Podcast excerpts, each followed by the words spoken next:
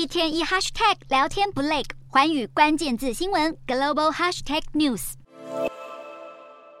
梳着油头，绑着马尾，戴着墨镜，身穿白色紧身 T 恤，摆出招牌撒盐动作的这位，就是来自土耳其的厨师撒盐哥。他在爆红影片中一本正经的切着多汁的肉，再比出招牌的撒盐手势，让他一夕之间成为社群媒体上疯狂转传的迷因。爆红之后，他接连在伦敦、杜拜、纽约、迈阿密等城市开设经营多家餐厅。不过，他的厨艺恐怕比不上他的名气。美食评论家在吃过他的餐厅后大骂，在撒盐哥的餐厅吃到的东西全都糟到不行，真的是全纽约最糟的餐厅。而且餐厅开幕后后这段时间还惹出不少争议，像是推出带有性别歧视的超小份粉红色女士汉堡，或是推出要价新台币三千多的金色奶昔，还有也要新台币三千多的金箔汉堡，引发讨论。如今餐厅也已经在今年五月关门大吉，黯然歇业。还有另一位国际名厨运气也不是很好，就是餐饮帝国曾经红极一时的英国型男主厨奥利佛，但是他的餐厅 Jamie's Italian 却在二零一九年全部倒光，还欠债八千三百万英镑，约台币三十二亿。